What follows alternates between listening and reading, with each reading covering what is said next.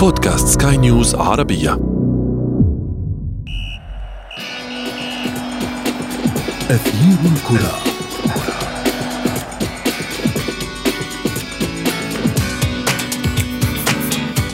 دور الستة عشر من البطولة الأعرق في القارة الأوروبية. أصبح كابوساً. تعيشه الفرق الكبيرة. ومصدر شك يحيط مستقبل المدربين ونجوم اللعبة.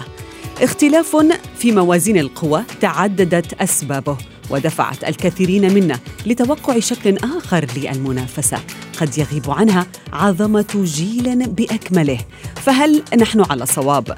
ولماذا يحصل كل هذا؟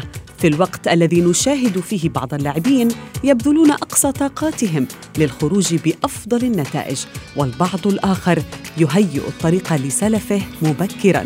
أسئلة عديدة نطرحها ونجيب عنها في حلقة اليوم من أثير الكرة.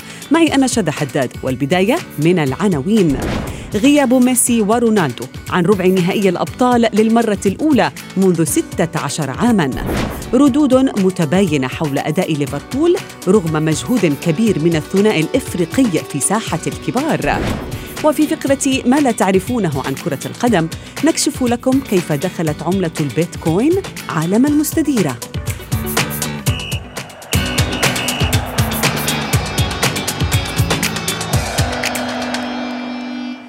مرحبا بكم مستمعينا الكرام. أينما كنتم نقدم لكم اليوم حلقة جديدة من أثير الكرة وفيها نتحدث كيف ينفجر دوري أبطال أوروبا هذا الموسم ببركان من المفاجآت. لربما بعضكم لا يوافقنا الرأي ويتوقع أو توقع ما جرى في هذا الدور الدور الثمن النهائي. ولكن هناك احتمالات بمشاهدة أندية أخرى كبيرة تودع معركة ال Champions League مبكرا.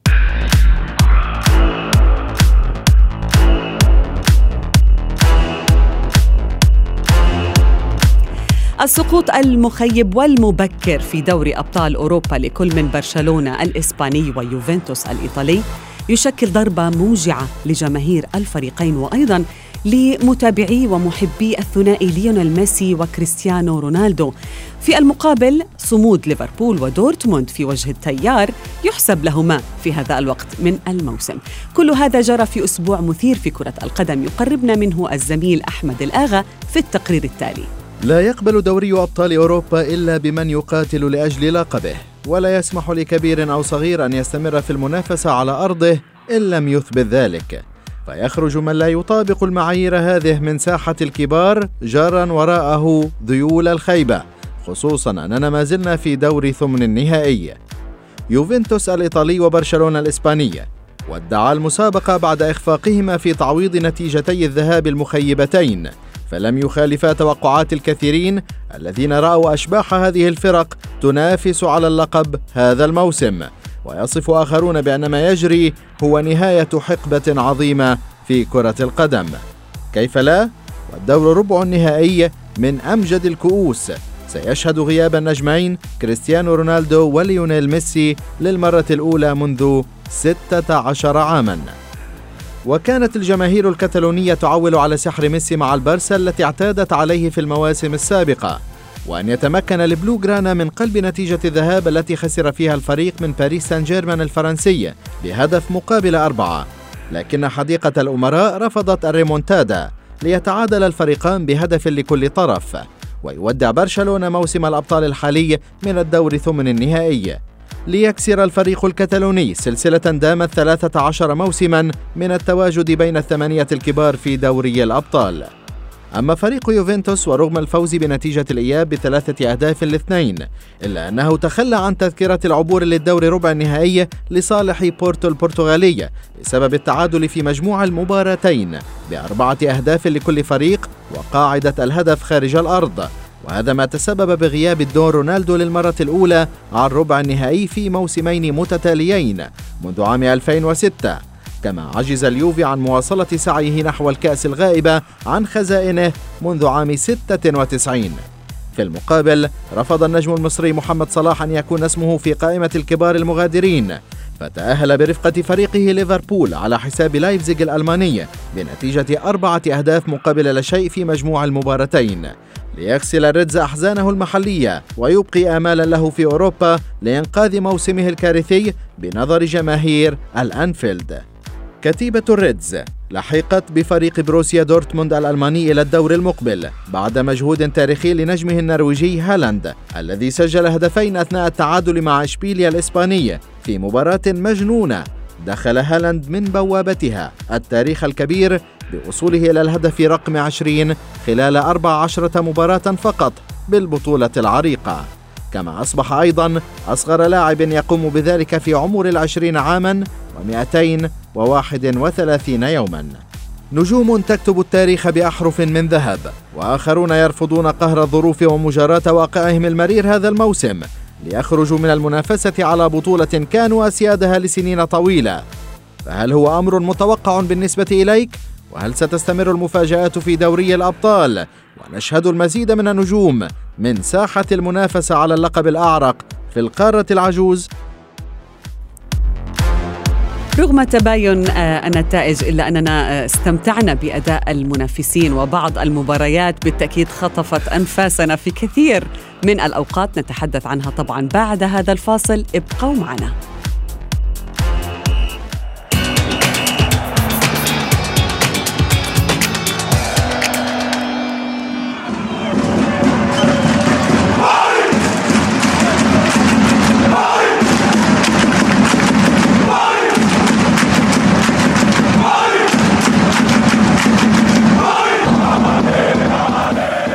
ليلة أخرى من ليالي الأبطال. نعيش على واقعها حيث كانت مظلمة في برشلونة وتورينو بينما أشرق نور في مدينة ليفربول.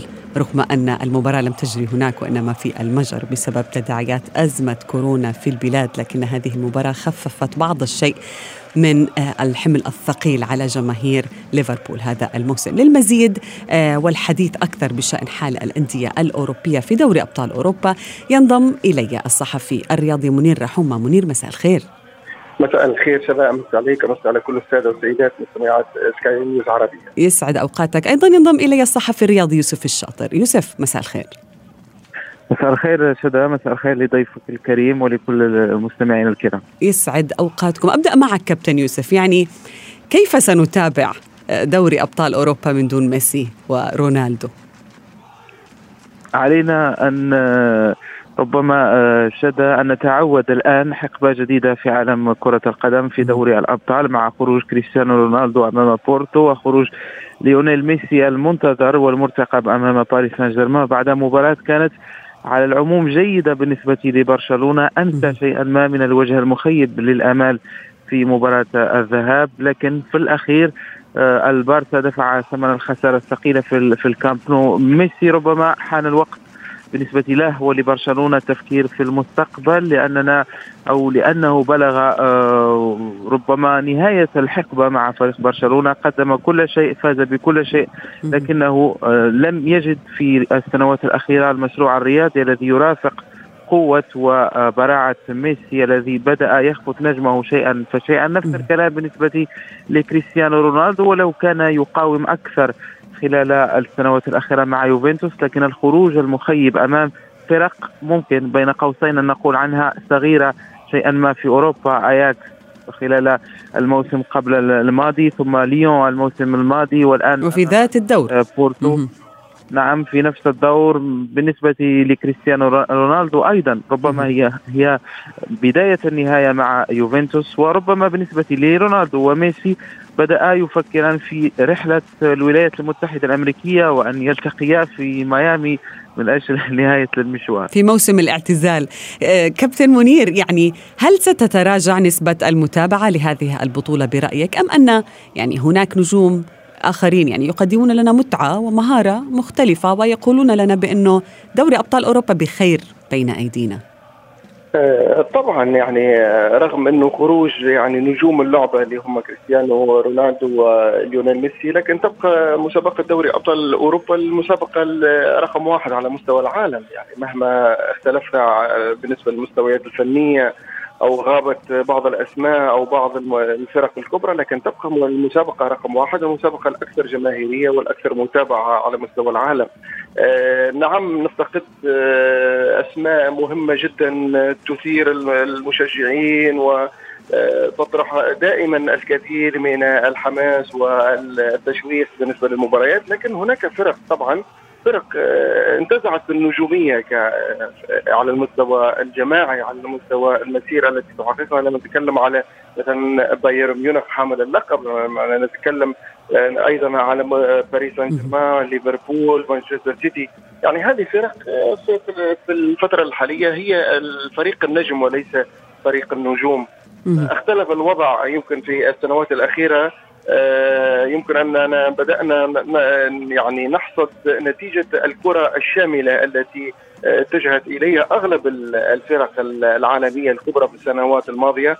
واليوم آه، قلت النجوم البارزة النجوم رقم واحد نعم. هي يعني طبعا تمتع المتفرجين وتقدم اللوحات الفنية نعم. الفردية الخاصة لكن أصبحنا نشاهد كرة جماعية فرق متكاملة فرق تؤدي بشكل جماعي وانتزعت أصبحنا لربما كابتن آه، آه، منير يعني نشاهد تنوع في النجومية يعني آه، يوسف أعود إليك يعني مثلا نعود ونضع عنصر الثقة تحت المجهر. يعني إذا ما عدنا إلى مباراة يوفنتوس وبورتو مثلا.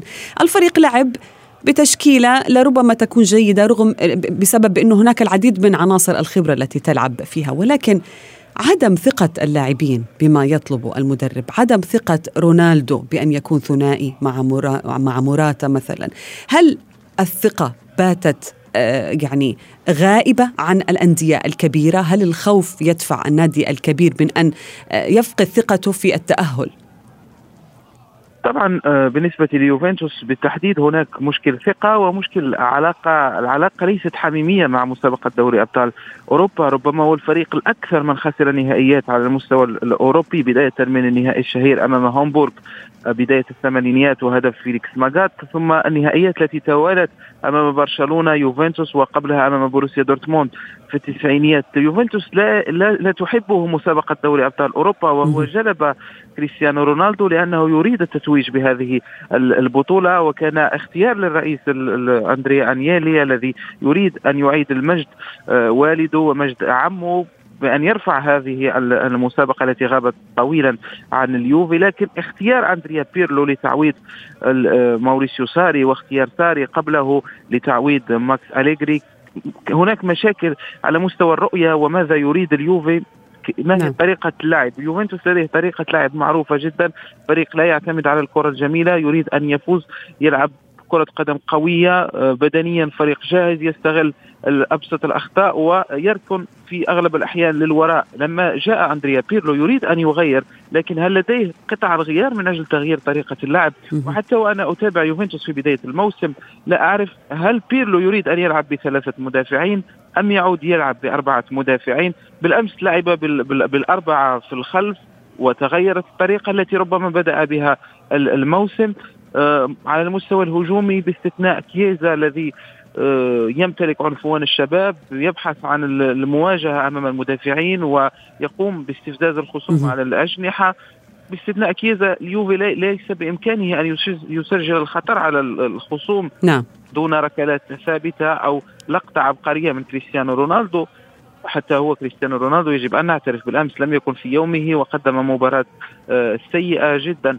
على مستوى وكما يقول لربما كابتن منير يعني المدرب الكبير كابيلو قال بالأمس بتصريح غريب بأنه رونالدو بات يخاف من الكرة. هل هذا صحيح؟ هو يمكن تعبير آه، يعني مجازي خلينا احتراما لنجومية اللاعب. وحتى الصحف الإيطالية كانت ردة فعلها قوية جدا تجاه كريستيانو رونالدو. هناك من بعض الصحف اتهمته بالخيانة في مباراة بورتو لكن طبعا هذه ردود فعل عاطفية أنا يعني أصنفها لأن كريستيانو رونالدو آه، في الفترة الحالية وخاصة خلال هذا الموسم ليس هو كريستيانو رونالدو الذي على الأقل بدأ مع فريق اليوفي. آه، كريستيانو رونالدو يبقى هو هداف الدوري الإيطالي وهداف اليوفي. لكن ما يحصل في مع اليوفي مع التركيبة آه التي يلعب بها بيرو هنا الإشكال الحقيقي في فريق يوفي. يعني أعتقد أن رئيس النادي يعني اللي يعني تسرع كثيرا في الاستعانه بمدرب آه يبدأ مشواره مع فريق في حجم اليوفي وفريق يضم كريستيانو رونالدو. هناك يعني بعض الجوانب التي اتخذتها الإدارة لم تكن موفقة. أعتقد أن الفريق لم يكن مؤهلا لأن يكون مع نعم. بيرلو في هذا التوقيت بالذات. الاختيارات الإدارية كانت آه، لها انعكاسات على المستوى الفني. نعم. وهذا ما يظهر سواء على المستوى المحلي أو على المستوى الأوروبي. اليوفي غائب تماما. ليس هو اليوفي الذي على الأقل شاهدناه في الدوري الذي احتكر اللقب في الكالتشو لمواسم تسعة سابقة. ولكن لربما العكس صحيح كابتن يوسف بما آه، يعني يخص ميسي. ميسي كان بيومه بالأمس. وهذا ما يعني دفع كومان بأن يقول بأن هذه المباراة مباراتنا أمام باريس سان جيرمان ستحدد مستقبل ميسي لأنه هذا اللاعب يرى بانه الفريق أصبح أكثر قوة الآن مع التغييرات التي يقوم بها، هل هو يعني هل هذا صحيح؟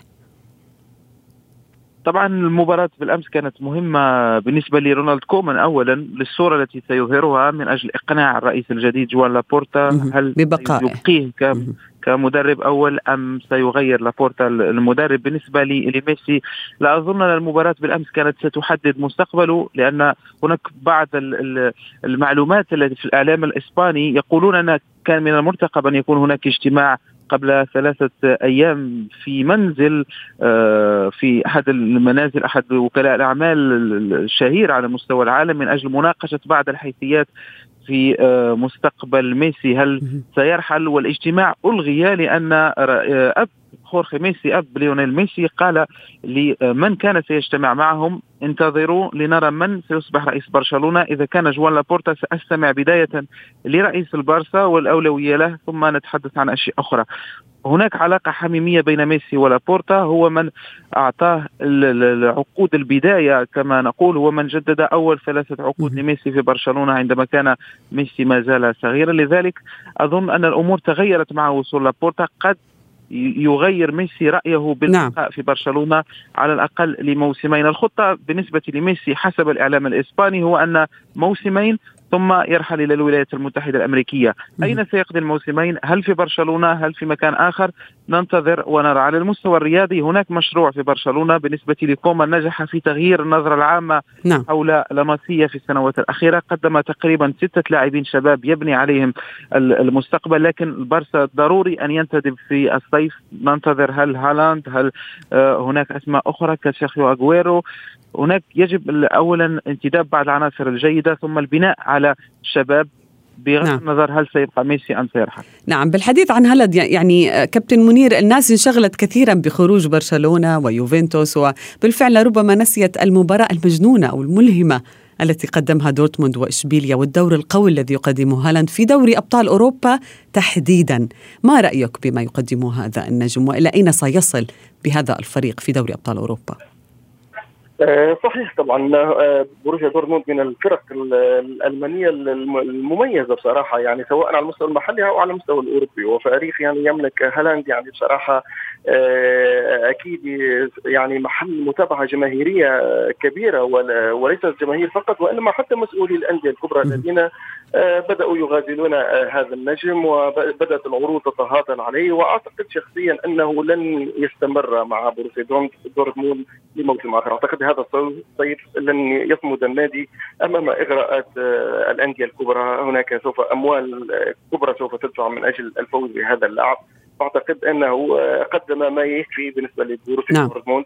وأمامه محطات كبرى وأعلى. نتكلم على فريق اشبيليا اشبيليا شاهدناه آه، يعني متألق والفريق الذي يحب البطولة Europa League لكن انتقاله إلى دوري أبطال أوروبا الظروف مختلفة الوضعية مختلفة. هل هذا حده دور 16 آه، لاشبيليا؟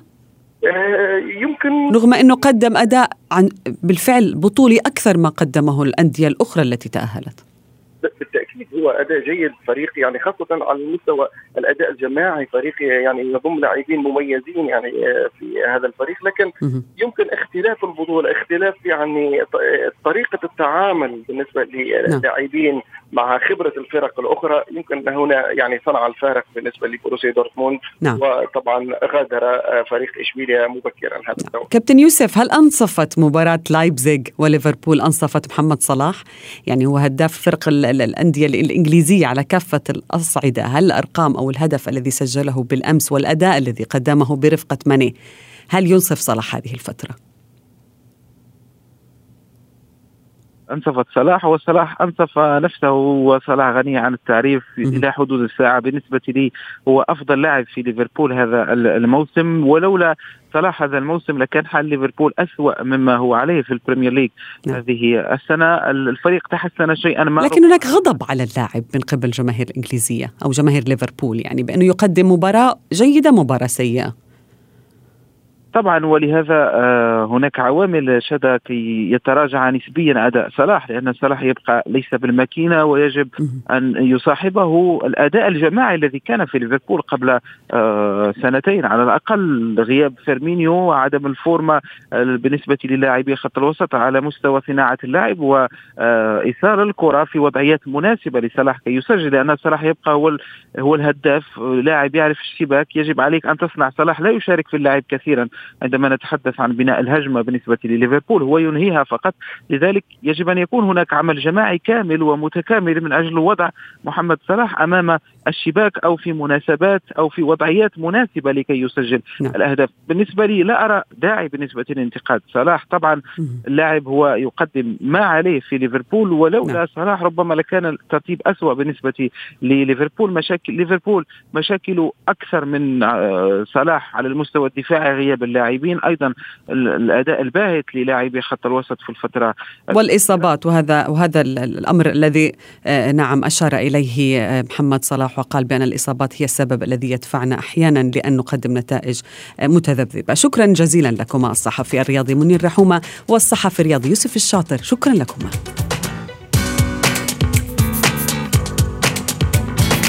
وصلنا وإياكم إلى فقرة ما لا تعرفونه عن كرة القدم وفيها نكشف لكم أولى الصفقات الكروية التي تمت عن طريق العملة الإلكترونية المشفرة البيتكوين.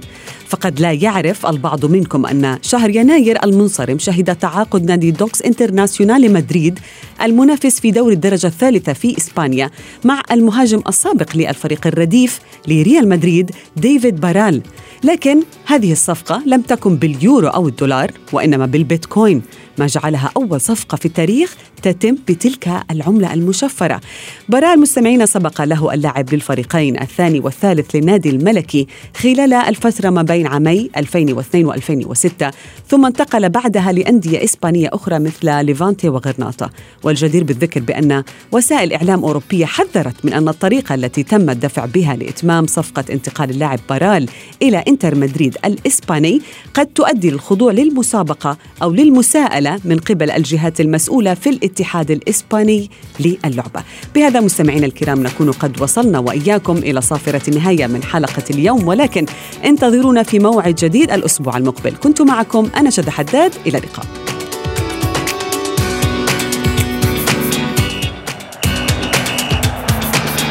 أثير الكرة.